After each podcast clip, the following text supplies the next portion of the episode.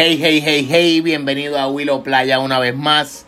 Gracias por estar ahí, gracias por darle play. En la noche de hoy nos encontramos distantes uno del otro, no estamos en la, en la misma locación. Tenemos una visita muy grata, muy importante. Eh, llevamos un par de meses tratando de, de cuadrar este podcast y de la nada, sí puede, sí, ok, hoy salió. En la noche de hoy tenemos la visita de Andrés de su página El Callito. Nos está visitando. Primero que nada, bienvenido a la familia de Willow Playa Podcast. Gracias por tomar de tu tiempo. Gracias por lo que haces.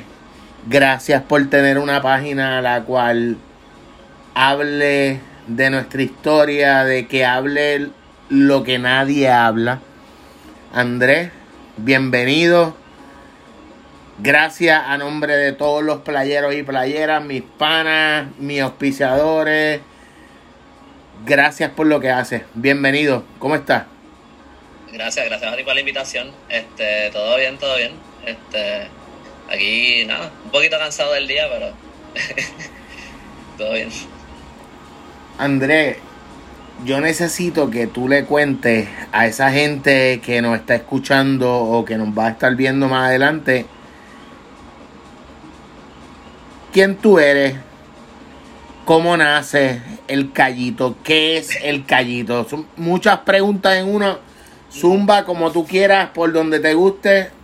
Cuéntanos un poco este, pues mira, yo eh, desde pequeño siempre me gustaba mucho dibujar y, escribir. Eh, más que nada era dibujar, pero me gustaba dibujar como para historias que yo me inventaba en mi mente, que escribía. Este, no necesariamente eran historias que terminaban, eran como que historias bien grandes, pero eh, siempre era como que algo que estaba en mí, que me interesaba mucho.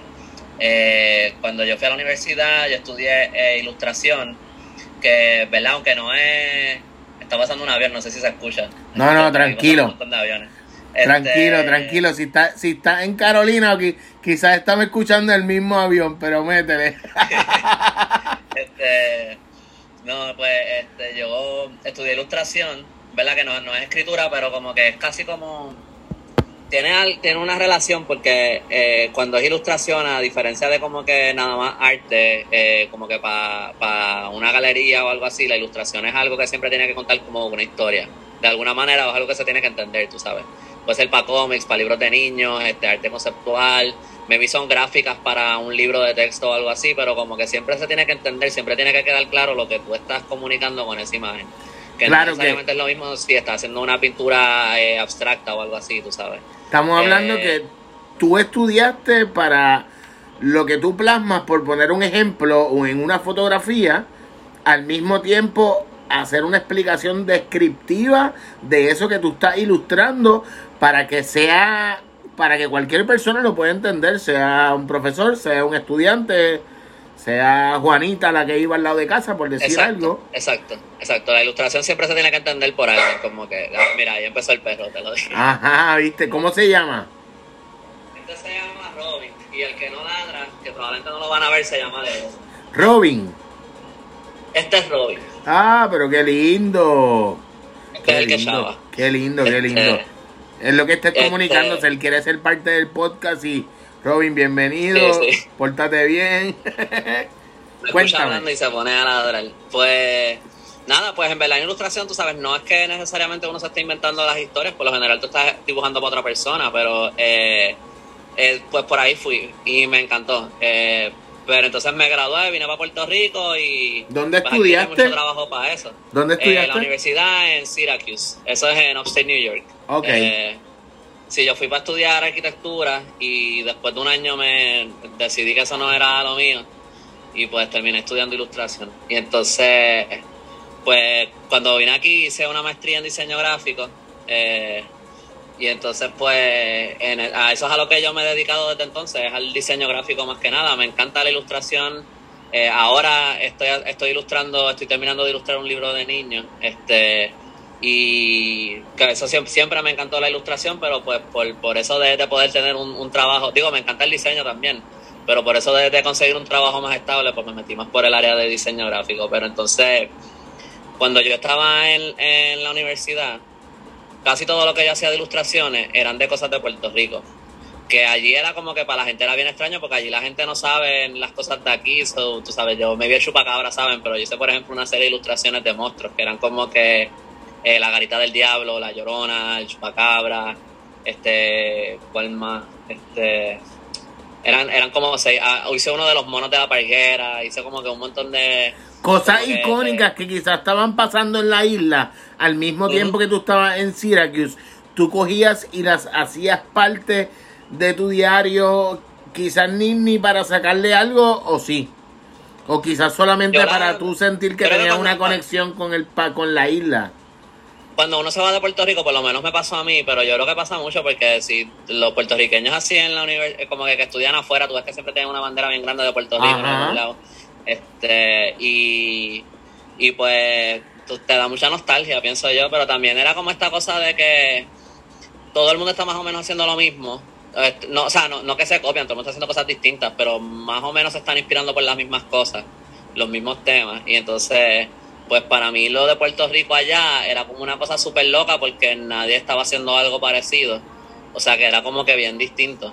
Y pues era lo que me inspiraba también, tú sabes, como que las cosas que de, de, donde, desde que estoy soy pequeño, de donde me, yo me estoy imaginando cosas. Este había, había uno que era de las iguanas en, en, los mangles encima del paseo tablado en Parque Central. Ajá. Eh, como que habían cosas así bien específicas. Este, eh, había una de la perla. Y entonces una de las cosas que yo hice fue eh, una ilustración que era un cómic como de, era como cinco pies de alto y no tenía paneles. La, la división en los, de los de los paneles eran en verdad como que las raíces de un mangle.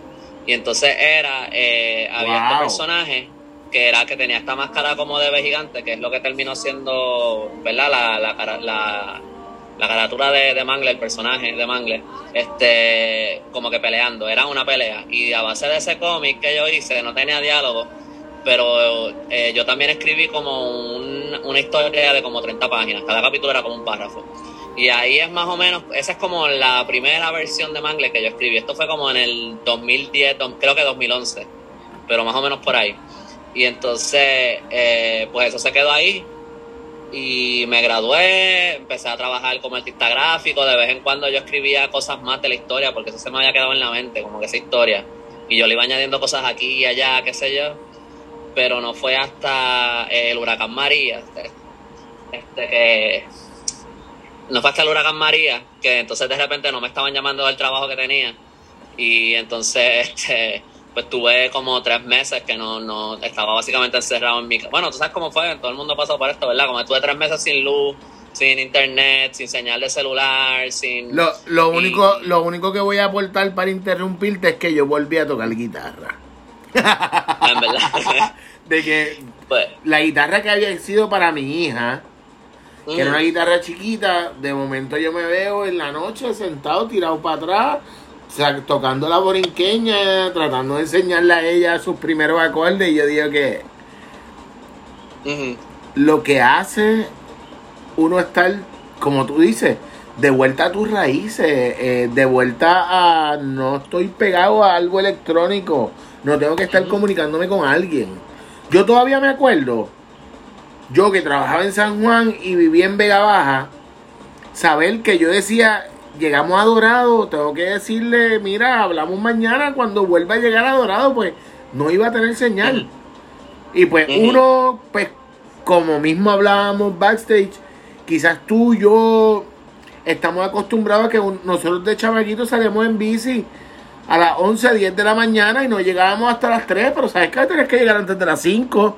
Si empezaba a bajar el sol, por lo menos mi mamá pegaba cuatro gritos y estuviéramos cuatro calles más atrás, como quiera lo escuchábamos. Y había que llegar a casa. Sí. Y esas cosas que nosotros vivimos son las que nos hacen hoy ser quienes somos. Y quizás tener la resiliencia para otras cosas. Mira, yo hablaba con alguien, no me acuerdo en estos días, yo decía, pero yo no me acuerdo haberme sentado nunca en un car seat. Mis papás en el Mazda 323, eh, yo no me acuerdo tener cinturón nunca atrás. Íbamos dando cantazos con las lucheras, los bultos, mi hermana, mi hermana. Aquel se quedaba primero en un colegio, después entonces si no cogíamos con, con el papá del vecino de regreso o así igualmente. Y nos dejaban en la esquina de la calle, veníamos caminando, sexto, séptimo grado, y es como que... Y los chamaquitos, no, no, eh, eh, papi, espérame y me deja frente a... Son, son cosas que, que nos hacen a nosotros ver la vida desde, otro punto, desde otra manera. Y, y, ahora que, que, traes María, solo quiero hacerte una pregunta. Y no tiene que ver con María. ¿A qué edad escribes por primera vez? No sé si eso mismo que me hablaste, una historia, algo, algo para la escuela. Este, no, no sé cuándo, o sea, si una historia que yo escribí, yo, yo siempre dibujaba, yo tengo por ahí todas mis libretas de dibujo desde no sé ni qué grado, igualdad. Mi perro se las ha comido todas, así que están mil días, pero este, a ese perro si tú le pones un, un, lapicito de carbón y una libreta de algo te hace aunque sea un anime o algo te debe hacer. No, sí. Este, este perro es casi humano, este, pero eh, pero un humano bastante salvaje. Eh, pero eh, eh como en quinto grado, yo por lo menos en quinto grado, yo recuerdo haber escrito algo, como un cómic. Eh, y también recuerdo cuando el huracán George, eso fue como en el 98, ¿verdad? o sea que yo tenía como nueve años. Eh, no sé en qué grado hubiera estado. Yo también recuerdo que yo tenía, que la encontré los otros días, actually, una libreta que yo tenía como así, era casi del tamaño de una novela, y yo me puse a escribir una novela, este, que nunca la terminé obviamente, pero en Así que yo, yo escribía historias desde bien pequeño. Yo no se las enseñaba a nadie. O sea, eso era para mí. Sí, es como este, que es algo bien personal. Y que son historias que todavía yo quiero escribir después. Porque yo todavía me acuerdo de las historias que son. Y todavía pienso que son. Como que pienso que son buenas ideas. Como que obviamente desarrolladas ahora. Tiene un pie. Tiene, un de quinto grado, pero. Tiene un pie forzado para, para, para, para seguir, como uno dice. Sí, A mí, a mí en este algún momento de mi vida me, me gustó mucho mucho sentarme a, a escribir que con el pasar de los años y quizás la vida cotidiana prefiero hablar lo que quizás hubiese escrito o utilizar este proyecto para dejar historias como la tuya, ¿verdad? Eh, eh, grabadas para futuras generaciones y quizás que en algún momento mi hija le dé play a algo como esto y diga, wow, me acuerdo de, de la entrevista que papá le hizo a Andrés el muchacho que comenzó queriendo ser eh, arquitecto y terminó siendo un ilustrador, terminó siendo escritor, terminó siendo el dueño de, una de una página de internet la cual habla de historia, el cual tiene distintas facetas, ¿verdad? Y yo digo que no todos los días, Andrés, yo sé que que así te topas con un extraño que se sienta al otro lado de una computadora a a darte las gracias por lo que haces, a decirte que, respeta tu trabajo y que, coño, qué bueno que hay alguien como tú que se tome el tiempo de hacer lo que hace, que, que tu historia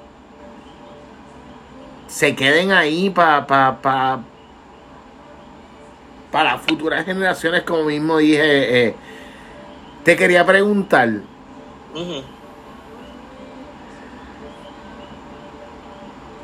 Cuando tú hiciste ese cómic bien grande como de tren, tú lo dejaste engavetado, como uno dice, lo, tiré para el lado, regresé de la universidad, ¿qué pasó? Eh, bueno, eso está por ahí. Lo que pasa es que yo siempre trabajé eh, mucho como mezclado, mezclando digital, como que las dos cosas. O sea que el dibujo como tal yo lo hice en un, en un solo papel, como que bien grande, eso ahí, tú sabes un papel donde está el boceto bien largo y después encima hay un papel de calcar bien, bien largo donde yo tracé todas las líneas en pluma. Eso está por ahí en algún lugar, se está cayendo en cantos, pero está por ahí guardado. Pero la eso evidencia, yo lo la evidencia. Y yo lo metí en la computadora y entonces para este, para trabajarle en Photoshop los colores y las texturas y eso era primero...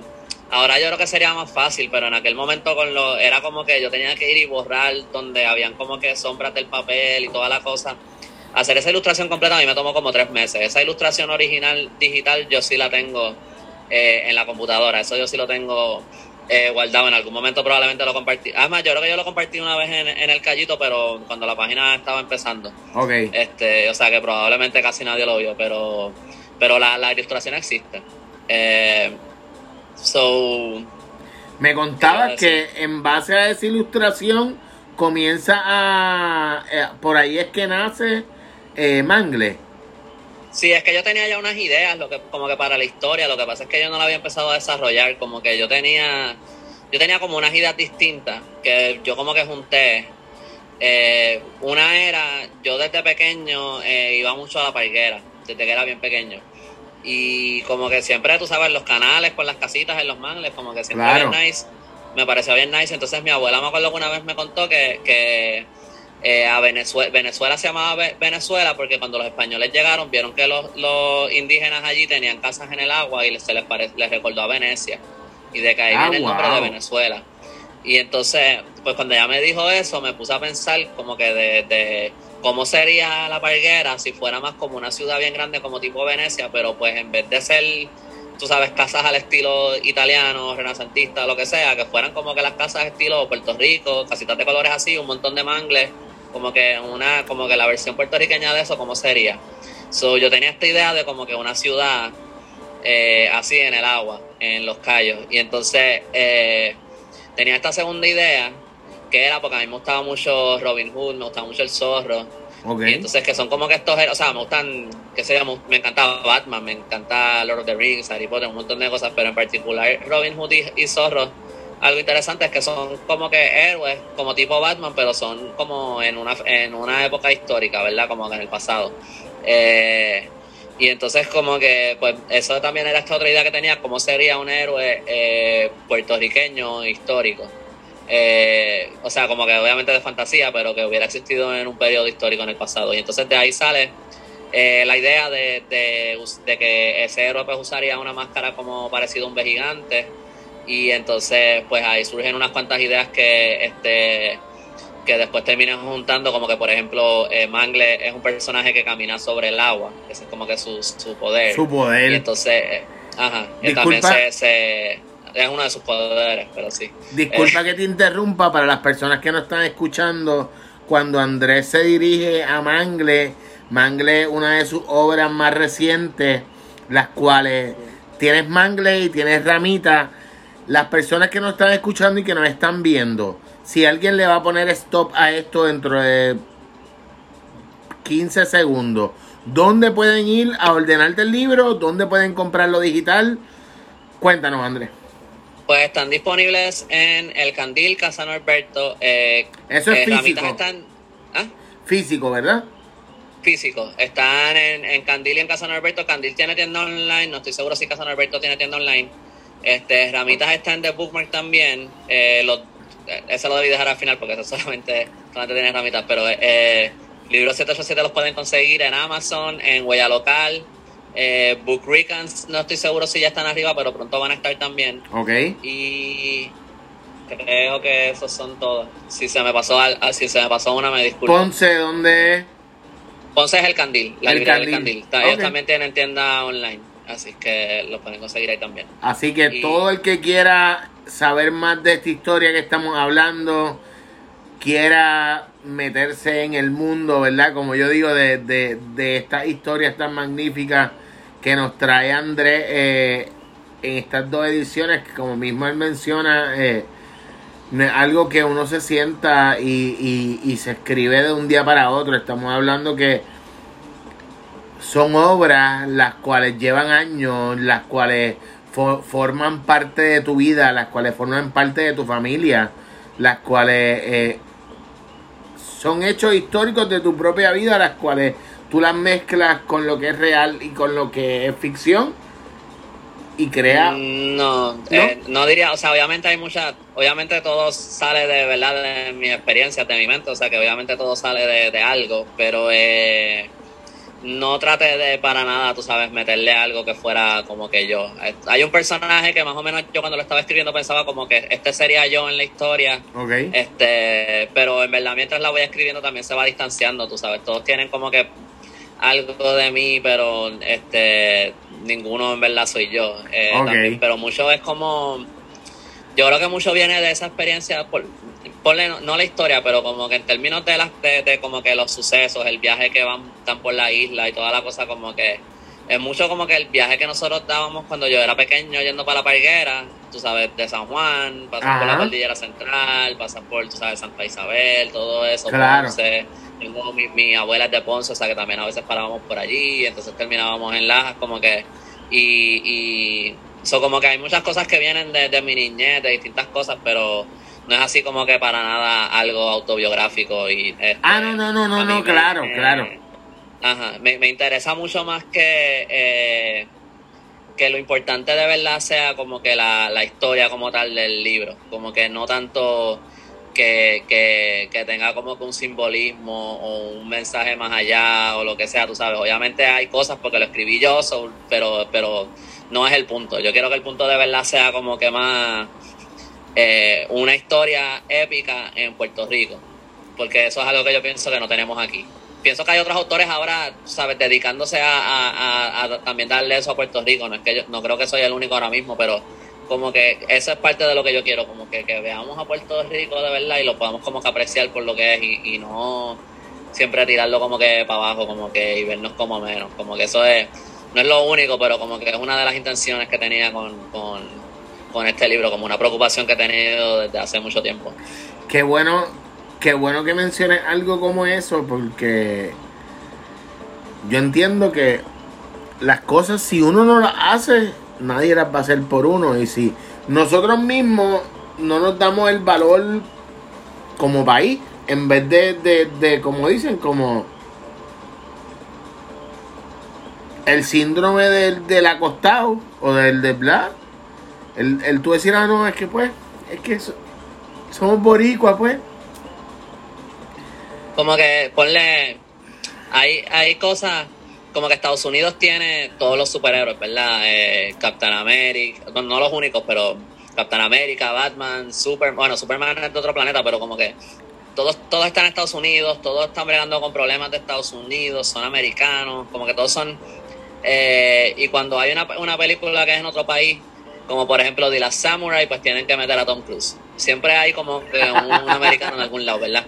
Y entonces como que usualmente ese es el protagonista, aunque el personaje más interesante a lo mejor no es el americano. Y entonces este, Inglaterra tienen también su, su... Y by the way, no tampoco quiero que sea, suene como una completa crítica porque está cabrón para ellos, tú sabes, si yo fuera americano yo quisiera eso también, tú sabes. Claro. Eh, los ingleses tienen a James Bond, tienen a, tienen a Robin Hood, eh, Arturo, tienen Lord of the Rings, Harry Potter, este, qué sé yo, tienen, ellos también tienen un montón de, de como que héroes, este, superhéroes y héroes, que no necesariamente son superhéroes, pero que... Eh, y entonces hacen todas estas películas donde se agranda su país y, se, y, y tú lo ves de esta manera como que bien grande. Y yo pienso que eso está bien cabrón para la gente de esos países. Y entonces, y, pero entonces yo siempre me preguntaba cuando era más pequeño y no, no entendía tanto como que, ¿por qué no hacen películas donde los protagonistas no sean americanos? Y no era tanto yo pensando, eh, ah, yo no me veo representado ahí porque yo no estaba tan consciente de eso, como que si un superhéroe estaba bien cabrón. En aquel momento, claro. como que a mí me encantaba Batman y yo no estaba pensando, ah, no, él es americano, así que yo no puedo ser Batman o algo así, como que yo no estaba pensando en nada de eso, pero, eh, pero pienso mientras más lo pienso ahora, pienso que sí influye como que eh, psicológicamente un poco, y no solamente Hollywood, lo, uso como que de ejemplo, pero eh, ponle, eh, hace poco, y no sé si aquí sí me estoy metiendo en una controversia que no tengo ni que meterme, pero... Ah, no, dale, dale, mete mano. Se joda. Cuando pasó, lo de, cuando pasó el, el revolú de, de, lo de Conin the Heights, que estaban diciendo que no había, que era, que lo... Eh, que la película se centra en un barrio de Nueva York que es mayormente como que hispano, pero, pero negro. Y la mayoría de la gente ahí eran de piel más clara. Eh, y entonces se, se, formó una controversia por eso. Y, y está bien, no voy a entrar ni, no, no, quiero entrar en ese punto como tal. Lo que pasa es que cuando, cuando eso estaba pasando, yo me puse a preguntar mucho, porque vi mucha gente aquí apoyando ese, eh, el movimiento. ese movimiento y está bien, tú sabes, tienen un punto y todo, pero el, el, punto es que eh, cuando estaba pasando todo eso, yo estaba pensando, mano, Estados Unidos no hace películas de puertorriqueños, punto, que no se vean como inmigrantes en Estados Unidos. O tiradores de droga. Los únicos personajes son tiradores de droga, son tiradores de droga, son raperos o eh, el, el, que trabaja ayudando al del supermarket, que el, que el jefe es dominicano y él es puertorriqueño, y como él es el primo de la novia, y una historia que al final tú te das cuenta que los únicos personajes que tenemos son de lo peor. Exacto. O Benicio del Toro cuando nos hace de puertorriqueño. Eh, entonces es un... Es un mexicano que tiene este, superpoderes. Pero, pero la, cosa es que nos hacen como que... Eh, ¿Cómo lo digo? O sea, y esto también es una señal, pienso yo, pienso yo, mi opinión, de, de cómo nos ven a nosotros allá. Igual que a lo mejor nosotros no nos sentimos como parte de Estados Unidos, yo no pienso que Estados Unidos nos vea a nosotros como parte de Estados Unidos. Claro, claro que no. Si, si, si, ellos, si ellos este, hubiesen querido vernos como parte de Estados Unidos, lo fuéramos hace tiempo. Y yo creo que nos, nos, estamos parando en, un sitio donde quizás nunca en un comienzo, como dijimos, pensamos pararnos, pero es la realidad.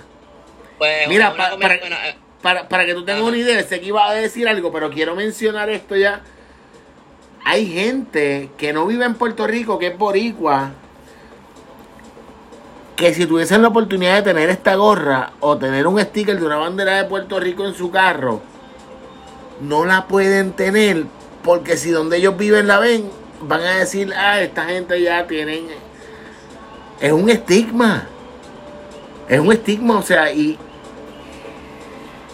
y qué triste, qué triste, qué triste tener que decirlo. Pero son los, los que no son igual que tú y que yo, que son la mayoría y, y mano, hay que hacer la diferencia, hay que, hay que, hay que buscar la manera de, somos tan y tan grandes, tenemos tantas y tantas y tantas cosas buenas, positivas como país que resaltar, pero solo se resalta lo negativo. ¿Qué tú me dices que, que más importante que el país se une para un solo fin en el verano del 2019? Tú comienzas con lo que es el callito, yo conozco lo que es el callito sale la publicación de, de Ramita. Una, eh, ¿Ramita sale en, en, qué, en qué año es que lo publicaste? 20, Ramita salió en abril del 2020. abril 9 del 2020.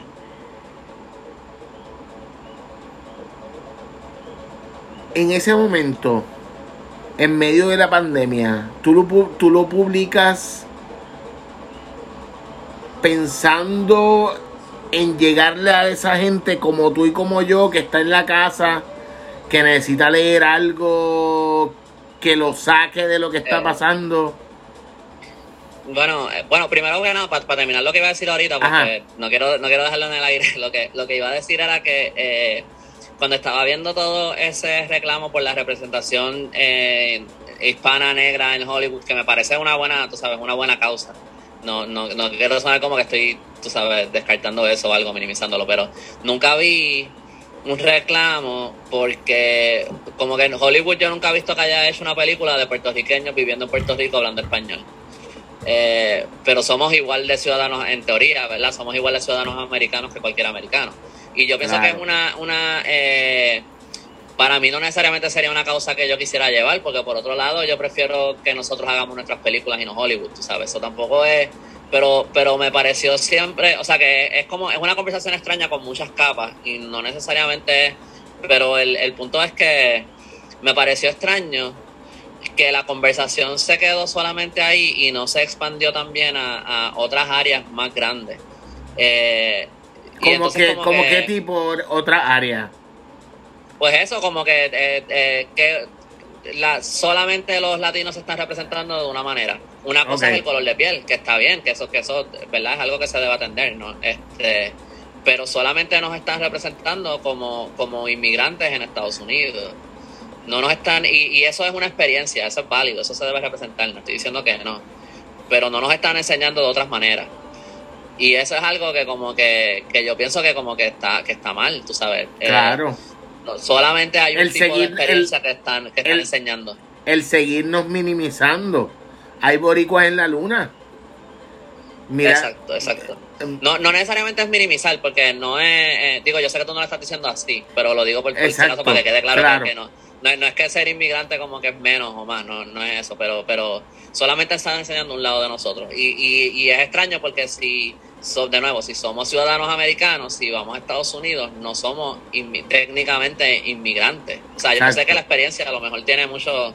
Aquí ya yo me estoy metiendo en un hoyo muy negro para, explicarlo. Claro, claro, no, pero, pero te, te- te Pero entiendo, te entiendes lo que entiendo. decir, Claro. eh, eh, ya, ya ahí si sigo hablando voy a seguir teniendo que dar mil explicaciones. Salpiquémonos, más, pero sal- el punto es que- que- salpiquémonos un poco.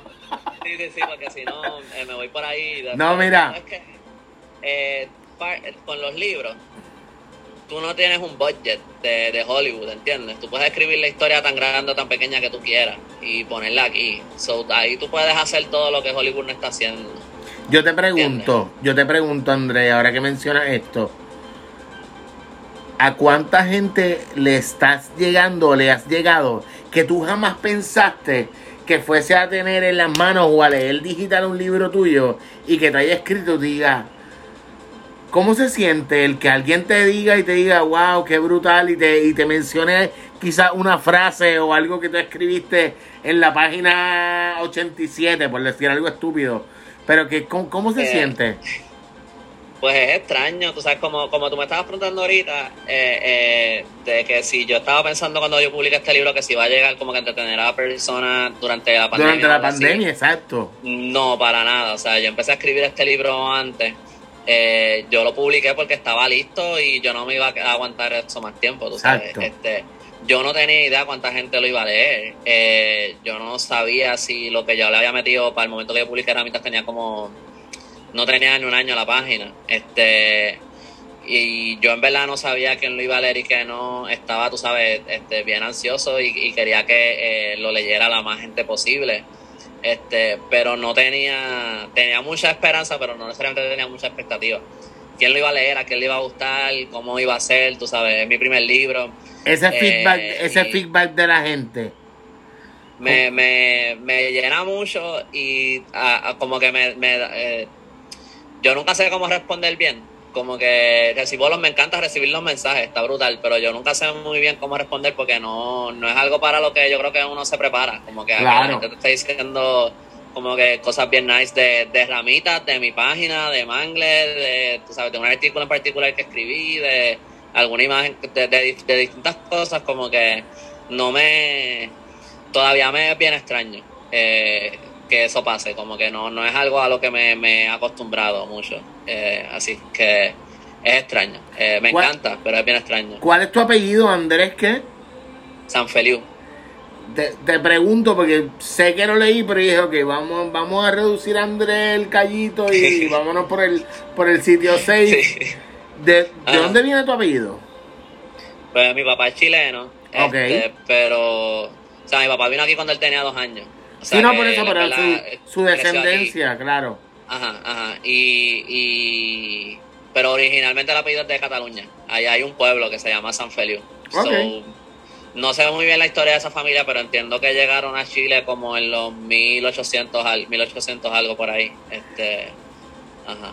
Qué cool, qué cool. Pues yo soy Sánchez, eh, ya sabes que, que venimos de, de España también, so por algún lado estamos empatados todos. Todos, todos sí, todos son español. Eh, Cruz es mi otro apellido. eso- a- a- asumo que también es de España porque es en español, así que Y no yo, la historia, pero y yo soy olivero, que esos vienen de los olivos, so no hay más nada que decir.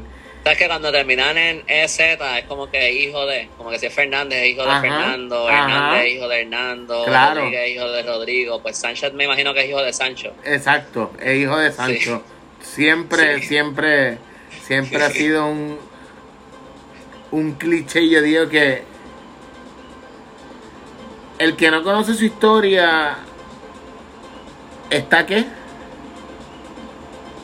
Como es destinado a repetirla. Destinado a repetirla.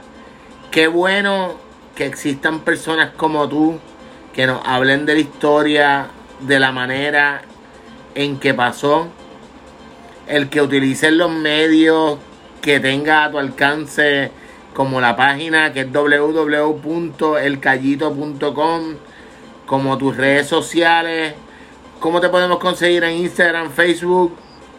Eh, pues buscan el Callito. En, en, Facebook pueden escribir mi nombre, Andrés Sanfelio Cruz o el Callito, les debe salir la página. Cuando vean el que tiene este logo, pues ese es el que es. Este, en Instagram es at el underscore Callito.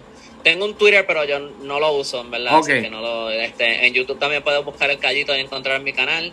Eh, y mi website, doble, eh, elcallito.com, ahí van a encontrar los links para todos los libros, van a encontrar todos mis artículos de historia. Ahí también van a encontrar el, link para mi tienda online, que ahí es un poquito distinto, se llama Hot Tropic, porque es otro proyecto que yo empecé antes y pues por ahí es que vendo las cosas, en una tienda de Etsy. Eh, ¿Qué pueden, conseguir ahí, Andrés? ¿Qué? ¿Qué pueden conseguir ahí? Pues ahí tengo t-shirts, tengo esta gorra, tengo unas tazas de café, tengo un póster. Voy a subir más pósters después, pero por ahora tengo uno. Este, así que sí, tengo, tengo en mi website, en mi website pueden encontrar los links para todo, para el Instagram, para el Facebook, para el YouTube, para la tienda, para los libros, para, en mi website lo pueden encontrar todo.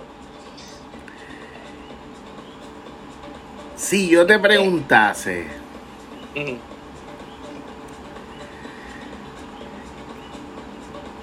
¿qué te falta por escribir? ¿O tienes mucho más que escribir? Eh, no, hay demasiadas cosas que yo quiero escribir. Eh, últimamente, si te soy honesto, he pasado por un poquito de como que un blog, como que un bloqueo creativo un poquito. Eh, a todos nos pasa. A todos nos pasa. Yo tengo un trabajo full time, yo hago esto fuera de las horas de trabajo, tú sabes. Tengo también, yo también hago proyectos freelance. Este, y yo creo que en los últimos dos años le metí bien, bien fuerte. Y parece que como que me explotó un poquito. So, tengo un montón de cosas que quiero escribir y últimamente se me está haciendo bien difícil. He estado compartiendo eh, como los greatest hits del 2020 últimamente porque en aquel momento no me seguía mucha gente. So, sigue siendo cosas que la gente no ha visto y pues he estado compartiendo eso un poco para ¿verdad? Porque yo no, no quiero no quiero desconectarme, quiero me gusta seguir conectando con la gente y todo eso y, y no quiero dejar la página morir. Yo sé que eventualmente, ahora mismo estoy escribiendo un artículo eh, de algo más reciente. Este, estoy escribiendo la historia de Bitcoin, que es algo súper distinto a lo que he hecho hasta el momento. Eh, Pero está súper cool y está súper cool y súper super reciente a los tiempos. Ya hay, eh, ya hay desde concesionarios de auto que te aceptan compras de auto con Bitcoin. ¿Qué más? eh, no, pues eso es lo de Bitcoin, este, que para mí es, interesante porque eh, eso empieza como esta gente que querían como que desconectarse de todo el gobierno y toda la y, y las instituciones financieras y todo eso. Y aquí en Puerto Rico, y asumo que está pasando en otros lugares también, se ha convertido casi en estas personas que se están aprovechando de un sistema que discrimina en contra de ciertas personas a su beneficio. O sea que es como que medio, es bien contradictorio lo los principios de cómo se fundó a lo que se ha convertido es, eh, son dos cosas que chocan completamente. Eh, pero ellos siguen profesando todavía eso, esos ideales. Pero yo quiero seguir escribiendo también mucho de, la rebelión indígena. No, yo no que yo sepa, no hay ninguna, no hay ningún libro publicado que entre eh, que se enfoque solamente en la rebelión indígena. Está el de, el de Jalil Cepadillo de Aguimanel Bravo, que es bien bueno y entra en bastante detalle pero el enfoque sigue siendo el Bravo y es otra línea. So, pues yo estaba publicando eh, batalla por batalla en mi blog. sí, ese es algo que, por batalla. Eso es algo que he estado pues leyendo y son, son una de las cosas que, que quizás te preguntaba ahorita, mano, ¿cómo, cómo consigues la información? O sea, porque quizás uno dice, pues, ¿dónde? ¿Dónde? ¿En la, biblioteca histórica? ¿Cómo llega a, esto es pues fíjate, pa, pa, aquí yo creo que puedo empatar con la, con la primera pregunta que me estabas haciendo, en donde nos quedamos. Cuando pasó el huracán María, que no había internet ni nada, eh, y yo estaba escribiendo la novela como que más de lleno, me di cuenta que tenía que investigar de historia, porque para ese momento yo no lo había hecho. Exacto. Eh, y entonces tenía, eh, pues como no hay internet, no hay Wikipedia, no hay, tú sabes, aunque yo quisiera hacer una investigación superficial, no podía porque no tenía, no tenía la herramienta para hacerlo. Así que yo fui a la casa de mi abuelo, mi abuelo es bien eh, aficionado de la historia también, él tiene un montón de libros de historia allí, un montón.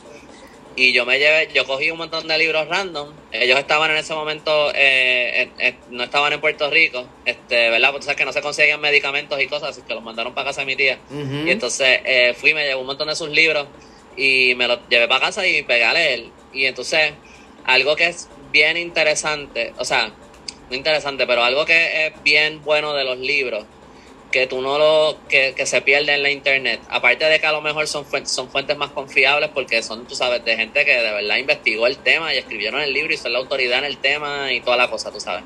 Eh, aparte de eso, cuando tú estás leyendo un libro, tú no puedes hacer un search y buscar específicamente lo que tú quieres saber. ¿Entiendes? Tú te tienes, que, leer tomar anotaciones. otras cosas tomar anotaciones y después hacer un research. Exacto, exacto. Ponle, yo quiero, yo quiero saber eh, cómo se vestía la gente en Puerto Rico en el siglo XVI. Pues no hay un capítulo de eso.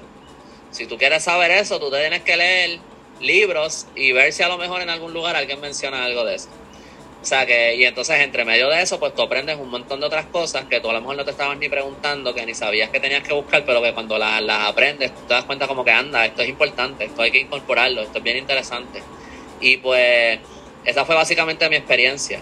Empecé a leer un montón de libros distintos, este, sin saber bien lo que iba a encontrar, buscando algunas cosas específicas. Más que nada en el momento lo que me interesaba era saber de, la piratería en Puerto Rico, porque esos son los villanos del libro.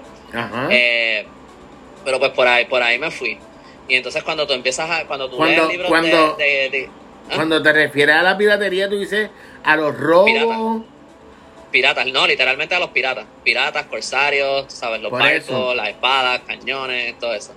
Eh, So, cuando tú empiezas, cuando tú lees libros de historia, específicamente, eh, no todos los libros de historia. Hay libros que son más, un poquito más lineales a lo mejor, pero ponle eh, Francisco Moscoso Jalil Cepadillo en sus libros, ellos te van bien por la historiografía. O sea, como la historiografía es como que si, si toda la historia documental de algo, como que porque tú sabes algo en específico, como que si, ¿por qué sabemos que tal cosa pasó en este año? Pues mira, esta persona escribió esto y esta persona se basó en esta carta de aquí y esta carta la escribieron en como que todo el, el llevando porque sabemos algo llevando lo que es la, la, conexión histórica en los distintos sucesos como que por ejemplo Juan estaba aquí con María y entonces María escribió el día después que realmente después que salió de ver a Juan fue que pasó esto y esto y esto. Entiendo. Exacto, y entonces basándose de lo que escribió María, tal persona escribió un libro y ese libro entonces lo cogió otra persona y escribió esta cosa y entonces y así tú vas traqueando todas las pistas de por qué sabemos una información en particular y entonces Francisco Moscoso y Jalil Cepadillo, hay otros autores que lo hacen, pero esos son como los más que yo, como que de los, de favoritos. Eh, y fueron los más que leí al principio. Me enseñaron, o sea, yo no los conozco, pero leyendo esos libros aprendí a hacer eso. Que eso era algo importante para hacer, que no es solamente tú te lees un libro y ya, que tú tienes que empezar a buscar esas otras fuentes. So, por ahí, pues yo me he ido en este search de, de eh, buscar fuentes primarias siempre que puedo. Hay muchas cosas que se consiguen en internet, este, como por ejemplo la historia general de las Indias de Gonzalo Fernández de Oviedo, que es la primera, la, el primer documento que tenemos que cuenta una historia de Puerto Rico que se escribió como en 1535, so Gonzalo Fernández de Oviedo llegó a entrevistar a conquistadores que estuvieron durante la conquista. Eh, pues cosas así como que, y también puedes tener un montón de libros distintos para tener distintas perspectivas, que yo cuando escribo un artículo de algo de historia, eh, siempre me gusta tener los distintos puntos, no contar solamente la versión de un historiador. Eh, cuando tú tienes muchos historiadores que coinciden en lo mismo, pues ahí tú puedes estar más seguro de que lo que es es lo que es. Pero hay veces que se, que se están disputando cosas como por ejemplo eh, que tú pensarías que no son cosas que se estarían disputando, como por ejemplo la, el año en que se construyó la Casa Blanca en Viejo San Juan. Eh, hay como tres fechas distintas, como que, y, como que hay un montón de cositas así que, que tú sigues buscando y vas encontrando que hay mucha discrepancia con ciertos hechos. Eh, y pues yo tengo un montón de libros de historia. Casi todo lo que está allá atrás son libros de historia. Aquí tengo también un reguero que no se lo puedo enseñar de libros de historia. este, aquí también tengo más. Te este, pregunto. yo yendo a librerías y comprando. Eh, te, pregunto. Te pregunto, Andrés. ¿Te consideras historiador? No, no, no, no. No, me, no quiero decir que soy historiador porque, eh, para empezar, que los historiadores estudian un montón, le meten un montón de. Por eso, por eso. tú sabes. Y.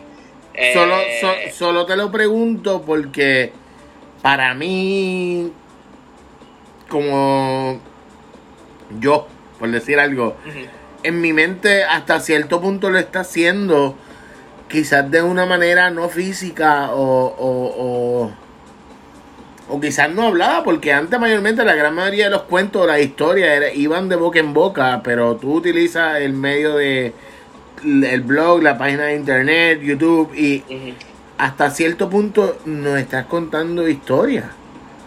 En mi mente quizás lo eres, aunque quizás a ti, a ti como, como, como, como el ente de quien lo hace, no te gusta llamarte de esta forma, pero hasta cierto punto lo eres. Eh, sí, bueno, o sea, me lo han dicho y lo aprecio, no, no, quiero, pero... Eh, sí, sí, entiendo lo que, hay, hay, unas cuantas, hay unas cuantas cosas, como que primero, como no tengo los credenciales académicos para decir que soy historiador, yo no quiero andar diciendo eso y que después alguien me le vaya a quitar crédito a lo que hago como si estuviera como que siendo deshonesto porque estoy diciendo algo que no sé. No, claro, Esa es una de las cosas que me preocupa. Este, No le quiero quitar mérito a la gente que de verdad, tú sabes, le han metido tantos años de estudio y a mí me encantaría, yo quiero hacer el, yo quiero hacer el doctorado en historia en algún punto porque me interesa mucho y quiero poder tener acceso a yo hago todo esto básicamente yo solo, o sea, en un vacuum, yo solo, este todo es yo buscando libros. Ahora con el tiempo he conocido más personas y de vez en cuando a lo mejor puedo hacerle una pregunta a alguien, pero es bien raro. Yo lo hago todo yo. Eh, mi, bueno, mi, mi, novia siempre me corrige las cosas que escribo, debería decir eso, porque ella, ella me ayuda mucho cuando leo lo que, lo que, cuando ella lee todo lo que yo escribo y me dice si algo que no se entiende o lo que sea. Es este, importante, es importante, es, es, importante que menciones eso, ¿sabes por qué, Andrés?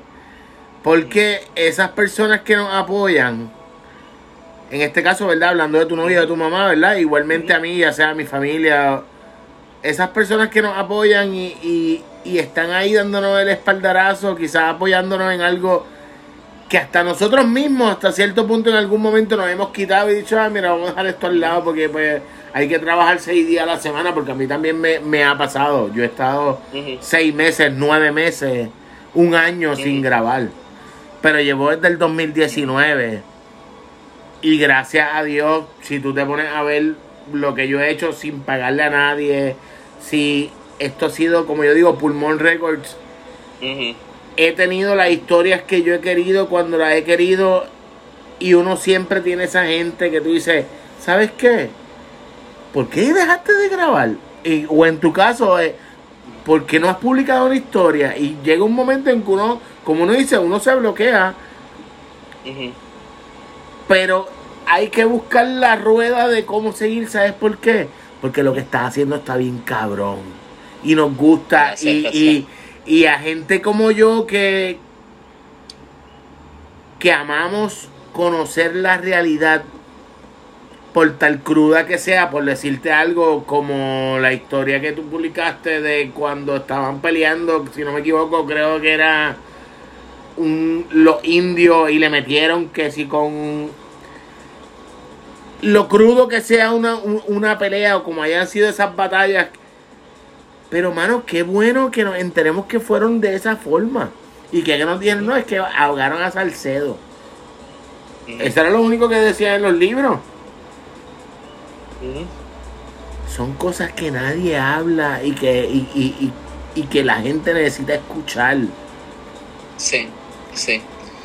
Este, no, y by the way, no te creas que yo no, como que yo no he eh, me vi publicado un escrito nuevo hace, aparte del video, bueno, escrito, he escrito como dos cosas, pero no he publicado muchas cosas así eh, nuevas del Callito, pero he estado trabajando un montón con un montón de cosas del, del Callito, o sea que en ningún momento yo me he desconectado. Es que, pues también las cosas se mueven un montón y, entonces como que uno tiene menos tiempo para hacer las cosas que, que, uno empezó haciendo, pero, eh, pero lo otro que te quería decir es que yo me considero, yo, yo, si me preguntan, yo digo que soy como que un escritor de historia. Yo lo veo más como que, si acaso tampoco es como que soy un reportero, pero casi lo veo más como algo así, como que estoy reportando de la historia que ya sé, que como que estos otros historiadores han descubierto y han Como que, y yo estoy como que cogiendo todo eso que ya... este, Absorbiendo todo eso que ya está escrito. Ajá, y te la estoy como que reportando, como que mira, y, y tampoco hay gente que también me ha dicho que la página es como que educativa, y, y no digo que no lo es, pero Pues a mí yo no lo, me gusta escribir. yo lo veo también de esa forma. Sí,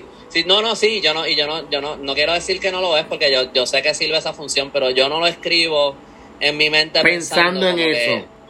ajá, porque yo no quiero eh, escribir de una manera que sea como que, ah, yo sé algo y tú no. Como No. que yo no quiero tener esa actitud. Aparte de que el trabajo de los maestros es algo mucho más envuelto. Yo, yo fui maestro por año y medio, eh, como que part-time, en un momento de mi vida. Mi mamá es maestra. Ujú. Tú me diste... a- a- Mi mamá fue maestra toda su vida, maestra, claro. que Yo pienso que es Claro. un trabajo más envuelto también, pero como que de lo que es una página de Instagram. Pero yo no quiero escribir como que como que con esta actitud de que yo sé algo y tú no. Es más como que mira esto que cool que yo, que yo, me- que yo encontré y como que mira a ver y, y, y a veces la gente me escribe y me dicen, este, y o están en, en o no están de acuerdo a lo mejor con, con algo que, que yo escribí, que a veces son cosas que tienen un poquito más que ver con opinión, porque a lo mejor hay distintas versiones de una historia o algo así. Claro. Este, me han escrito, hubo una vez que yo cometí un error en, un- en, en un post que puse y, y alguien me escribió en los comentarios y yo como que anda y entonces me metí y lo arreglé, tú sabes, como que este, eso también, eso es algo que está bien cool de la página, que se ha creado como una... Como un este, feedback de pana. Sí, hay mucha gente que me escribe, yo no, yo no conozco, yo no conozco a nadie y, y, y la gente me escribe y me mandan mensajes y me comentan y, y como que interactúo como que con un montón de gente que, le- que les encanta la historia y, y algo que me he dado cuenta es que dicen mucho que a esta generación no les interesa leer o que no les interesa la historia o que o lo que sea, pero mi página es de leer, o sea, son yo tengo poquitos videos en YouTube, yo casi no hago contenido de Ajá. video.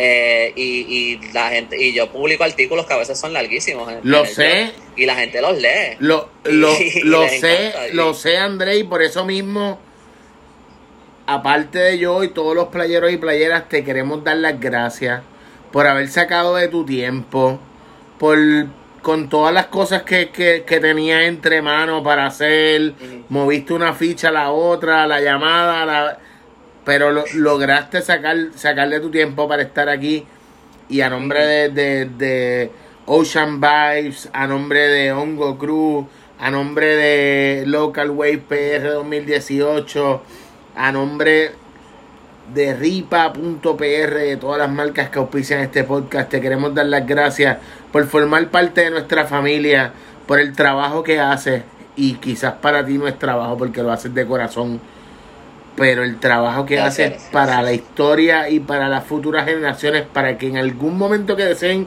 buscar la información la encuentren o quizás tengan la manera de irse como tú dices en el viaje y quizás crear un mangle pero que tenga un casco robótico con bocina y mascarilla y algo futurístico pero que haya sido tú la inspiración y quizás no todos los días te- como te dije ahorita te topas con alguien que te diga algo como esto pero lo que estás haciendo está bien cabrón y nos gusta y, y valoramos lo que hace se respeta y antes de cerrar, no quiero dejar sin repetir en medio del podcast. Gracias a Oscar Guerrero, que es mi pana de Vega Baja de toda la vida, por haber sido el intermediario en que, en que consciente o inconscientemente el podcast pasara, ¿verdad? A través de él es que conozco tu página, de ahí nos comunicamos y gracias por ser parte de los playeros y playeras de Willow Playa Podcast. No le bajes. Nuevamente, André, si quieren buscarte, ¿dónde pueden entrar las personas? Este, pues si quieren comprar mi- mis libros para darle un, un plugcito antes de este, Ramitas y Mangles, este, Ramitas fue el primer libro que yo publiqué, pero Mangle yo lo estaba escribiendo desde antes, esta es la, la mitad de la historia, este es Mangle tomo uno. Eh, Ramitas es como una precuela, o sea, los, los, dos, los dos libros existen en el mismo universo, como que Mangle continúa la historia de Ramitas, Ramitas ¿Cuál? son 15 cuentos cortos, Mangle es una novela. ¿Cuál tú Eh, entiendes que deben leer primero?